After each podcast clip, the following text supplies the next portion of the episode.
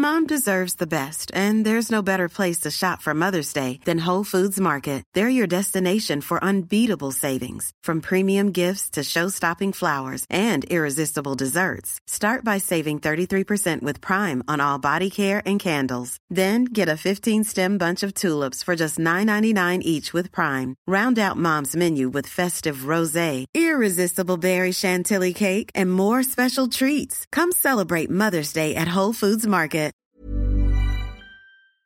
Une création Chiquito Productions. On se retrouve pour la seconde partie euh, de cet épisode avec Julie Douarin. Alors Julie, après cette première expérience, euh, qu'est-ce que tu décides de faire? Eh ben j'ai le virus. J'ai le virus. Ça y est, t'es piqué Ah oui, je, je me dis en fait que j'ai rien compris. Et euh, je fais une deuxième rencontre. Euh, Aujourd'hui, il est malheureusement décédé. C'est euh, Patrick Petitjean, qui était euh, là aussi une vraie success story à la française. Il part de chez JP Morgan. Il était consultant. Part avec une belle enveloppe. Et il monte une petite société qui s'appelle Patrimoine Management et Associés. Et puis, succès. Ça devient primonial. Donc, euh, c'est les tout débuts. On est 80 sur différents euh, sujets. Pour que vous, ayez une idée, en fait, Primonial aujourd'hui, c'est le premier acteur ind- indépendant. C'est le concurrent d'Allianz. Voilà, donc il y a de l'assurance, il y a du trading, euh, il y a de l'immobilier papier et c'est de la défiscalisation. C'est euh, comment euh, optimiser. Il se prend d'affection pour moi parce qu'on vient de la même région. Et il me dit, viens travailler sur le cellier. Puis tu as fait des études d'histoire, le Malraux, le MH, euh, donc monument historique, déficit foncier, ça pourrait peut-être intéresser. Et j'ai adoré travailler pour lui. J'ai adoré cette équipe. Et puis j'ai continué après avec Développement de Neuf, trois ans après. En fait, pratiquement tous les 3-4 ans, je changeais parce que je n'avais pas cette possibilité de reprendre mes études, puisque j'avais un appartement à Paris à payer, Eh oui, le loyer. le voyez-vous fameux loyer. mais euh, étant autodidacte, euh, je travaillais plus que les autres. Parce que j'avais cette envie, je sortais pas d'école de commerce, je sortais pas de BTS IMO, donc il fallait que je sois surperformante, ne serait-ce que euh, pour me satisfaire. Quand on est une jeune femme, comment trouve-t-on sa place euh, dans ce secteur qui est réputé masculin? On la crée. Après, j'ai été recrutée par une femme, la première fois. Euh, sur le, le second poste, euh, c'était un homme, mais je travaillais avec beaucoup, beaucoup de femmes, qui en général étaient dans le top 3 euh, de la société. Euh, j'ai alterné, en fait, ma carrière entre des femmes et des hommes, mais ça a été un choix des deux côtés. C'est-à-dire que euh, lors des recrutements, on me disait, mais c'est un profil hyper atypique, on va prendre un risque. J'ai eu un recrutement, un peu plus tard, on m'a dit, vous allez être la carte politique parce que euh, vous correspondez à ce qu'on attend d'une femme française. Vous êtes grande, vous êtes blonde, vous avez les yeux bleus, vous avez un nom bien français, ça passera. J'ai- eu des recrutements très, très surprenants. Oui. Mais une fois que tu sais ça, voilà, moi l'objectif c'est d'être la meilleure. J'ai toujours fonctionné comme ça. Je fonctionnais comme ça euh, quand je nageais, j'ai fonctionné comme ça à l'école. Euh, si je suis pas dans le top 3, ça me va pas. Toujours le top 3. Ouais. Toujours viser l'excellence. Exactement. Et est-ce qu'il y a des expériences qui t'ont marqué professionnellement et qui t'ont façonné? Je dirais, l'expérience avec l'étranger. Alors, ce qui était très très drôle quand je suis entrée chez Primonial, c'est que le, le premier entretien était euh, donc avec Patrick et le second avec le DRH qui lui est rentré de Chine. Et lors de l'entretien, il m'avait dit, et c'est important qu'on écou- d'écouter en fait ce qu'on nous dit lors des entretiens, puisque Malika Martin a- l'avait également dit. Il m'a dit un jour tu, tu retourneras à l'international. Et j'avais souri. Mais ça a été le cas. Ça a été le cas. Et pour Malika, le fait de la remplacer, ça a été le cas. Donc écoutez bien ce qu'on vous dit quand vous êtes embauché. Dans l'entretien, vous verrez qu'à un moment donné, on peut vous donner des pistes sur ce qui va se passer dans votre vie. Si c'est vraiment des très très bons patrons, des très très bons recruteurs et qui sont super à l'écoute. Et j'ai adoré euh, travailler pour l'Europe et pour les États-Unis. Je me suis régalée. Alors, il faut savoir que je suis partie quand même euh, aux États-Unis. J'avais la première fois, j'avais 15 ans, donc ma maman m'a envoyée dans une high school à Philadelphie. Et euh, c'est cette génération, euh, le rêve américain. C'est Michael Jordan, euh, c'est les fameux hamburgers, c'est un, moment hyper sympa de ma vie. J'y suis retournée après, à New York, pendant quelques mois. Et puis, je retrouve ça, donc j'y allais régulièrement après pour le plaisir.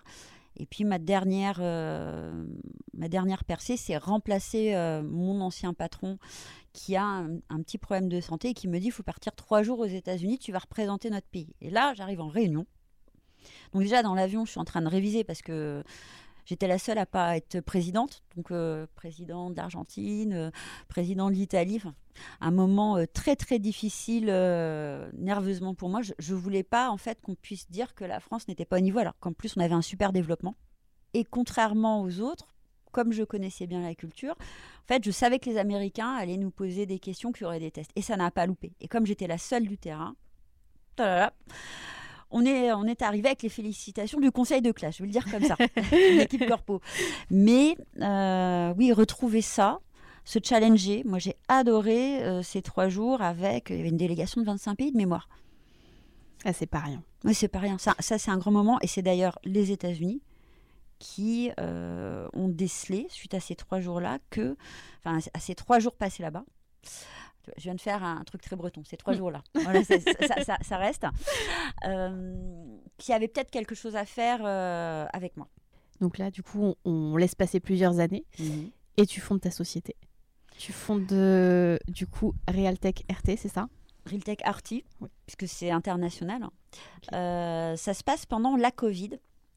C'est euh, le premier jour de la Covid, en fait. Ce qui se passe, c'est euh, 18 années, euh, mine de rien, dans l'immobilier. Ça fait euh, un beau réseau. Et je reçois beaucoup, beaucoup d'appels, beaucoup de messages. Les gens paniquent. Donc, on revient à mon enfance. Moi, je panique pas des masses. C'est, euh, je me dis, bon, on va rester un peu à la maison. Ça va nous permettre de travailler sur des sujets de fond. On, va arriver à- gérer différemment. Et je voyais la panique. Et en fait, je me suis amusée avec mon compte Instagram, qui était un compte perso euh, au démarrage. Et là, j'ai un appel des États-Unis d'une start-up américaine qui me dit euh, On vous connaît.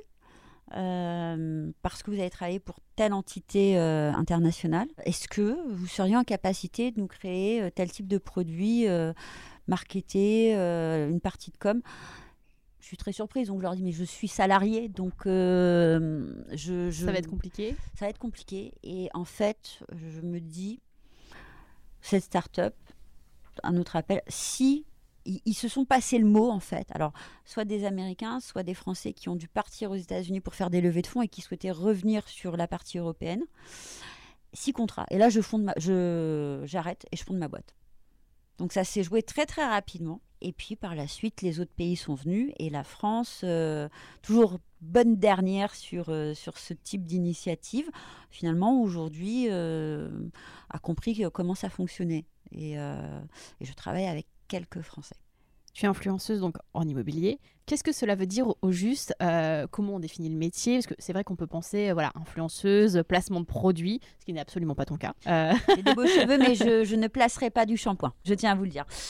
Je l'ai très mal pris quand Yahoo Finance m'a contacté. J'ai raccroché au nez de la personne qui m'a qui m'appelait pour m'expliquer qu'ils avaient créé un prix et que, et que tu étais nommée du coup et que tu étais première influenceuse Voilà. mondiale de l'immobilier. Ils l'ont créé pour moi, le prix. Ce qui est très, très ça qui est drôle. fou. Parce qu'ils ont beaucoup, beaucoup, ils ont une histoire euh, avec l'immobilier. Euh, Les États-Unis, euh, ça a été réglementé en 1906 chez eux. C'est le syndicat immobilier le plus fort au monde. Nous, on a réglementé en 1970 en France. Ça, donne, ça vous donne déjà un petit indicateur. Et euh, ils ont de grands noms. Euh, moi, je pense à la famille Corcoran. Euh, c'est une des femmes moi, que j'aime le plus dans, dans le métier. Ils ont des, des personnalités qui ont 10 millions de personnes. Mais en fait, c'était pas ça. C'est, euh, été primée avec de mémoire 40 000, 60 000 followers. Ça commence à faire. hein. Donc j'ai un doute sur le nombre, mais pour la politique de contenu. Parce que je faisais du mentoring, je, donnais à chaque poste en fait une information, j'éduquais. Et comme je l'écrivais en anglais, en français, ils se sont aperçus que j'étais suivie pratiquement sur tous les continents à l'époque. Donc j'avais des Iraniens, j'avais des Russes, euh, l'Afrique du Sud, les Australiens.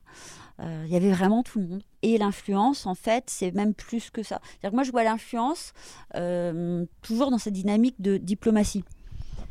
C'est pas faites ci, faites ça. En fait, c'est déjà, je n'aime pas cette, cette façon qu'on a de voir le monde. et ça, on le fait beaucoup dans les grandes écoles. Malheureusement, euh, dans le monde entier, on parle de cercle d'influence. Non, c'est un satellite d'influence. C'est euh, éclaté. On, on doit toucher un maximum de personnes. Euh, je lutte beaucoup, et ça, c'est- un vrai combat de ma part sur l'entre-soi. Dans certains pays, nous en faisons partie malheureusement. Mhm. Et aujourd'hui, c'est de mettre en lumière, alors euh, certains, certaines grandes personnalités dans le monde ou en France avec lesquelles j'ai travaillé. J'insiste bien, je ne parle jamais de personnes avec lesquelles je n'ai pas travaillé. Je ne préconise pas. Je, ne souhaite pas le faire. Je trouve que c'est n'est pas crédible. Il y a la partie mentoring, il y a euh, la partie avec mes clients. Alors là, effectivement, il y a, mais c'est des contrats derrière, mais c'est pas du post sponsorisé. Euh, les stories, c'est tout ce qui se passe donc, euh, en préparant le podcast, euh, en te rejoignant, en fait, euh, ils vont avoir, par exemple, aujourd'hui, la journée inversée. C'est-à-dire que je ne peux pas trop, trop avancer le sujet, mais j'ai beaucoup ri en réfléchissant. En fait, je, je les veux très dynamiques. quand j'ai annoncé que j'avais telle ou telle action dans la semaine, en général, les États-Unis sont les premiers à réagir. Les Italiens réagissent beaucoup, les Français.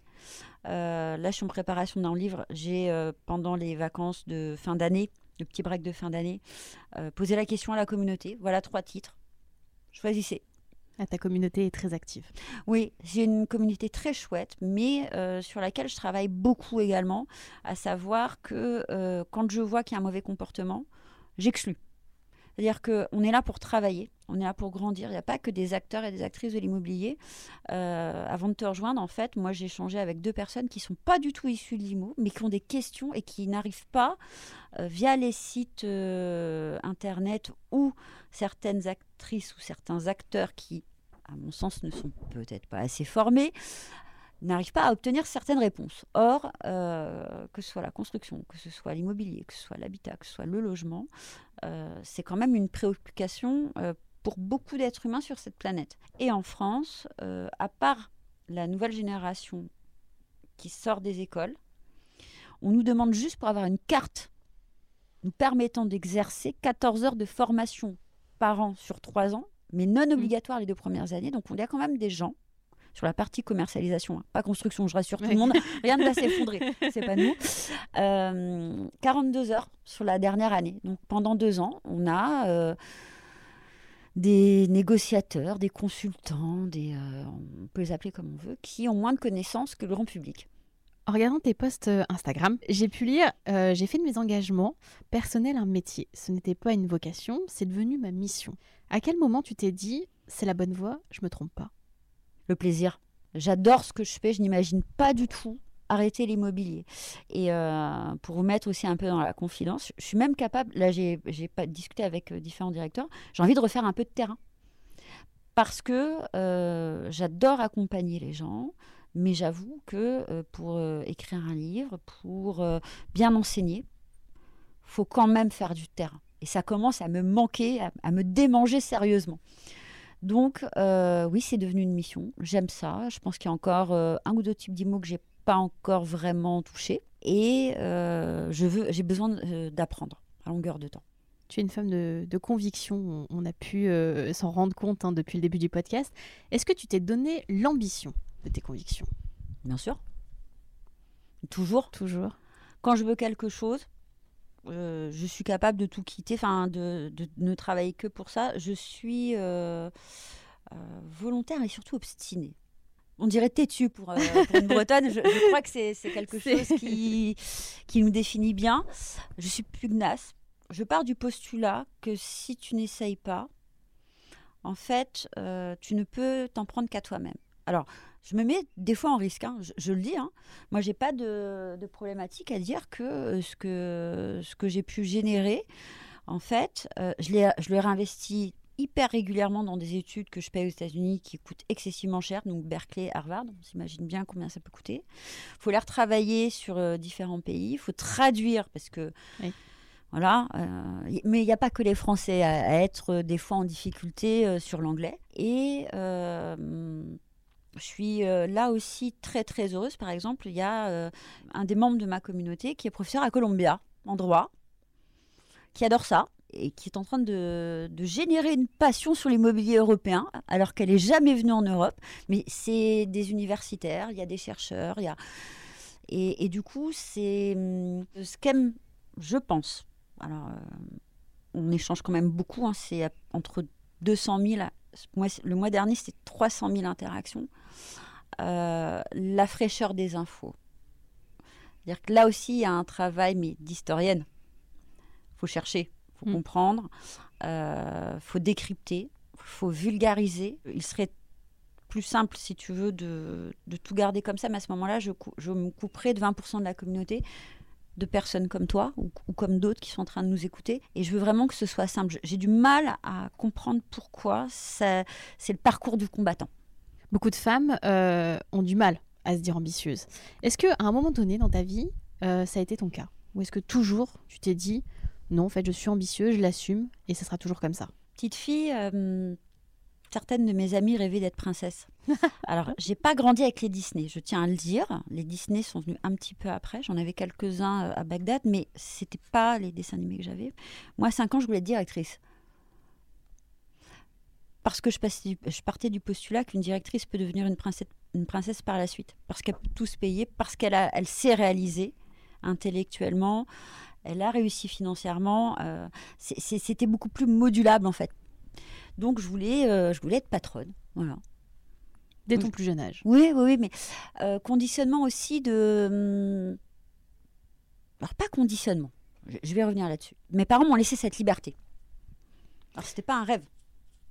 J'ai toujours vu euh, mon père, notamment, beaucoup travailler. Comme c'était quelqu'un qui venait d'un d'un milieu. euh, plutôt, euh, plutôt normal. euh, le fait qu'il ait réussi à avoir son bac si tôt, à parler autant de langues, à être rentré dans une belle école de commerce, à avoir ce- cette réussite professionnelle sans se perdre, je savais que euh, c'était jouable, quel que soit le milieu, et qu'il fallait juste travailler.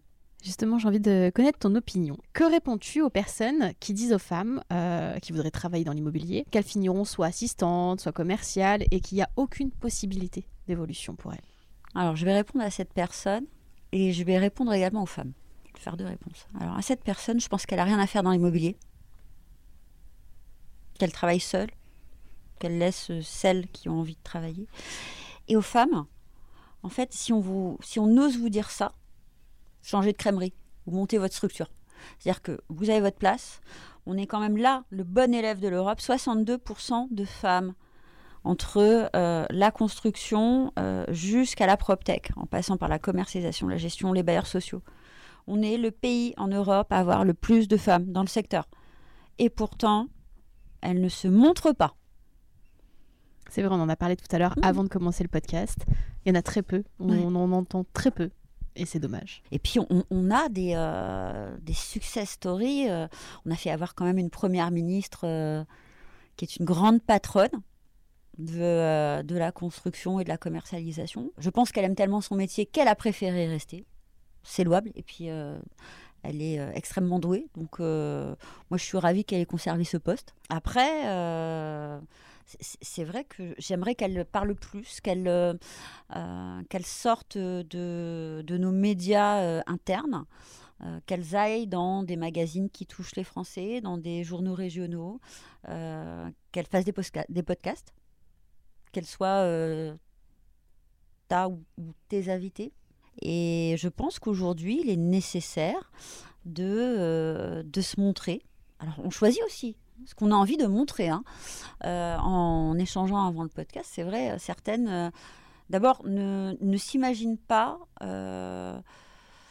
être assez intéressantes pour être invitées. En ce moment, on travaille sur différents événements avec des partenaires et j'ai ouvert mon carnet d'adresses et j'ai appelé une vingtaine de femmes.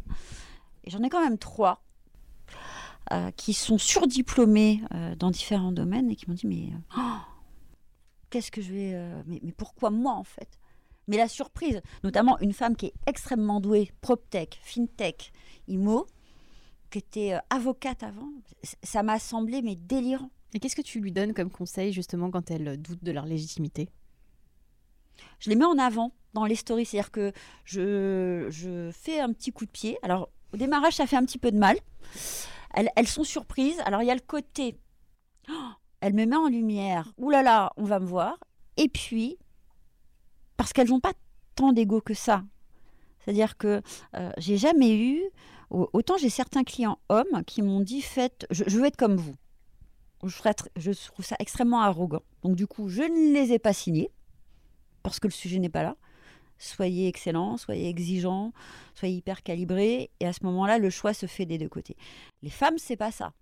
Elles n'ont pas ce, ce surego. Selon toi, quel est le plus grand défi pour les femmes aujourd'hui? Créer toujours, toujours et encore, et se montrer. Si on n'a pas l'envie de, de parler de son enfant, si on n'a pas envie de parler de sa vie de famille, si on n'a pas envie de parler de certaines choses, il y a assez de podcasts en tant que média aujourd'hui pour trouver des, euh, des super bons journalistes, des super bons podcasteurs, podcasteuses, parce que certains d'entre vous sont journalistes à la base, d'autres non. hein. Oui, c'est vrai. Il y a des intervieweurs euh, purs et durs, des, des speakers et des speakerines. euh, ou des speakeuses. J'aime mieux speakeuse. Ouais. speakeuse, c'est plus joli. Speakerine, je vois euh, Denise Fab, ça, ça me fait penser à On autre revient un peu en arrière, Non, je suis avec toi. Tu es bien trop moderne pour ça. Mais oui, j'aimerais qu'il y ait, il y ait cette, euh, cet éveil. Je pense que c'est l'éveil, c'est même pas un réveil, c'est un éveil. Ça n'a pas le même poids. Et je me demande pourquoi, euh, autant dans d'autres pays, elles le font, les Italiennes le font. Euh, J'ai une de mes grandes, grandes amies que j'aime beaucoup, qui est euh, la première influenceuse européenne sur la transaction. Elle est à Chypre, elle est dans le luxe. Elle va sur des plateaux télé en Turquie, puisque c'est rattaché à la Turquie pour, euh, pour l'entité qu'elle représente. Euh, elle est dans les journaux, elle est publiée aux États-Unis. Et l'histoire de l'influence, euh, c'est né aussi d'une conversation avec, euh, avec elle sur une plage. On était à une convention européenne toutes les deux. Et elle me dit il faut qu'on fasse quelque chose, regarde ce que, ce que font les Américaines. Je dis ben vas-y, t'es- moi j'ai autre chose en tête. Elle me dit bah non, parce que tu vois, toi tu viens de France, c'est le pays central de l'Europe. Tu parles français, tu parles anglais, tu parles allemand, tu parles italien, c'est toi qui vas le faire. Et elle, elle y va. Alors pourquoi Pourquoi les Françaises n'y vont pas? C'est ma grosse interrogation. Et il y a tellement, tellement de talent. Et c'est pas une question de génération, c'est pas une question d'études, c'est pas. Mais euh, elles, sont comme euh, euh, glacées, figées. Reine des neiges. Voilà, c'est Reine des neiges. Euh, statue, statue de glace et elles, elles, euh, elles veulent pas y aller. C'est dommage. Je, je pousse un peu. Voilà, je veux le dire comme ça. Julie, on arrive à la fin du podcast. Je pose la même question à toutes mes invitées. Si tu pouvais parler à la petite fille que tu étais, que lui dirais-tu? Je lui dirais ça va Tanguay, mais t'inquiète pas. Continue euh, à tracer ta route. Merci Julie. Merci à toi Florence. Merci à vous tous. Si ce podcast vous plaît et que vous souhaitez le soutenir, vous pouvez vous abonner sur n'importe quelle plateforme et laisser 5 étoiles et un commentaire. Et vous? Si vous pouviez parler à la petite fille que vous étiez, que lui diriez-vous? We are powerful. We are